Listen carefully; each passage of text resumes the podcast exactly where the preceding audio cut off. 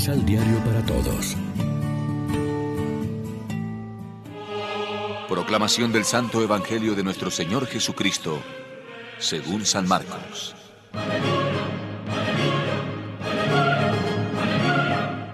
Enviaron donde Jesús a algunos fariseos, junto con partidarios de Herodes. Ellos venían con una pregunta que era una verdadera trampa.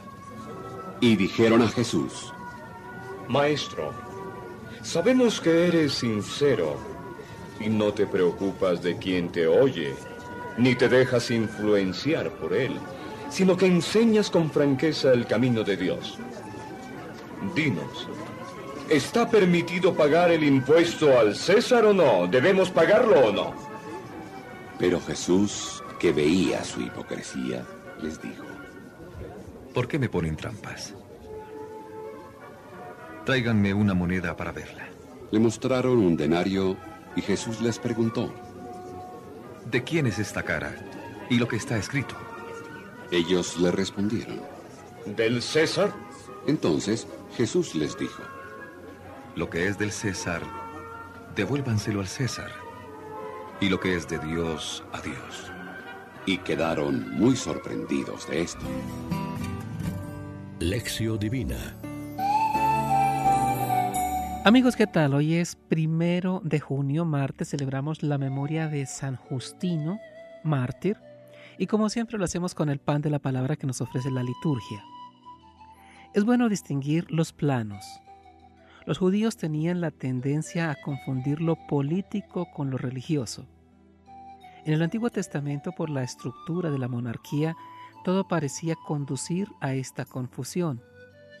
La espera mesiánica, de la que Pedro y los otros discípulos son buenos ejemplares, identificaba también la salvación espiritual con la política o la económica, cosa que una y otra vez Jesús tuvo que corregir, llevándoles a la concepción mesiánica que él tenía.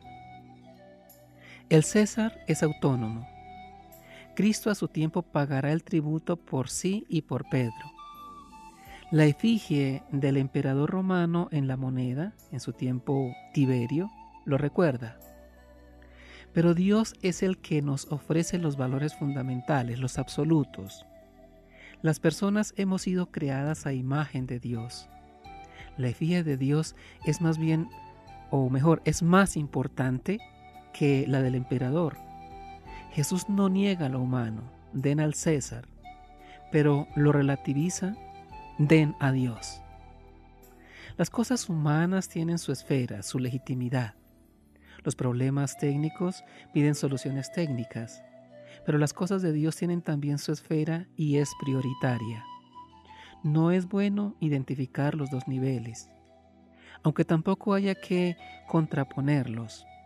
No es bueno ni servirse de lo religioso para los intereses políticos, ni de lo político para los religiosos.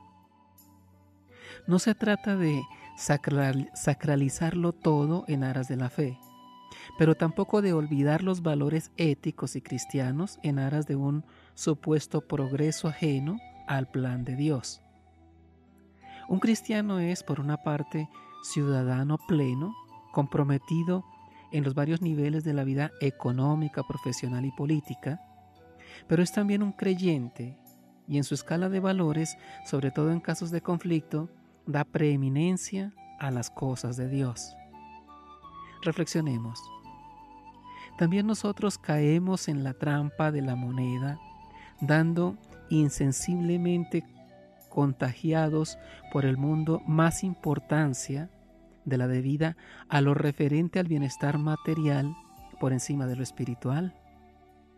Oremos juntos.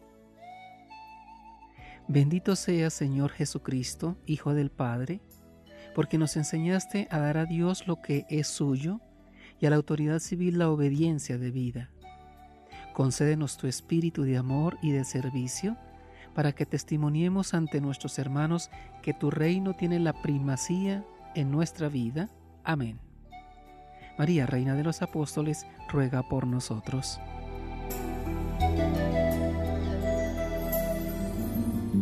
Complementa los ocho pasos de la Alexio Divina adquiriendo el emisal Pan de la Palabra en Librería San Pablo o distribuidores. Más información www.sanpablo.co Pan de la Palabra. Vive la reflexión.